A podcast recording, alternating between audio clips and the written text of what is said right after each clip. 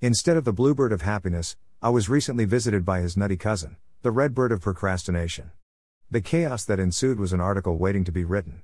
Sometimes in life, the universe smacks you upside the head. This was one of those times.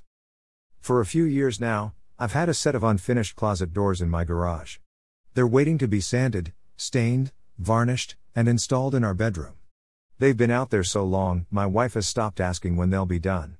I recently resolved to finish them. I cleared off the workbench, laid out one set of doors, and I was ready to get to work. That was a few months ago. And still, they sit. That brings me to my recent visitation. The other morning, I went for a bike ride before it got too hot outside. Since my new electric lawnmower was in plain view, I decided to close the garage door.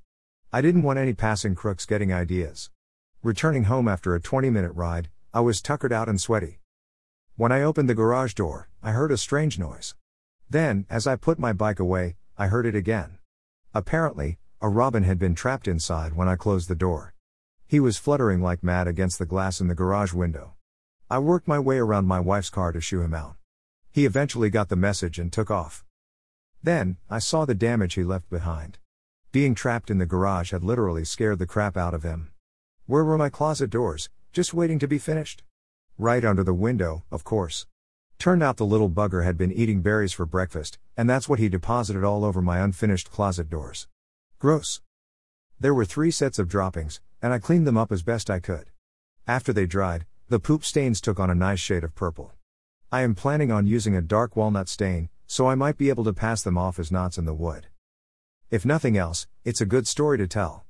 I solemnly swear to get those doors finished and installed before the end of summer. In the meantime, I'll make sure I don't trap any more poop filled animals in the garage. Uck. As usual, Thank you for taking time out of your busy day to read this article.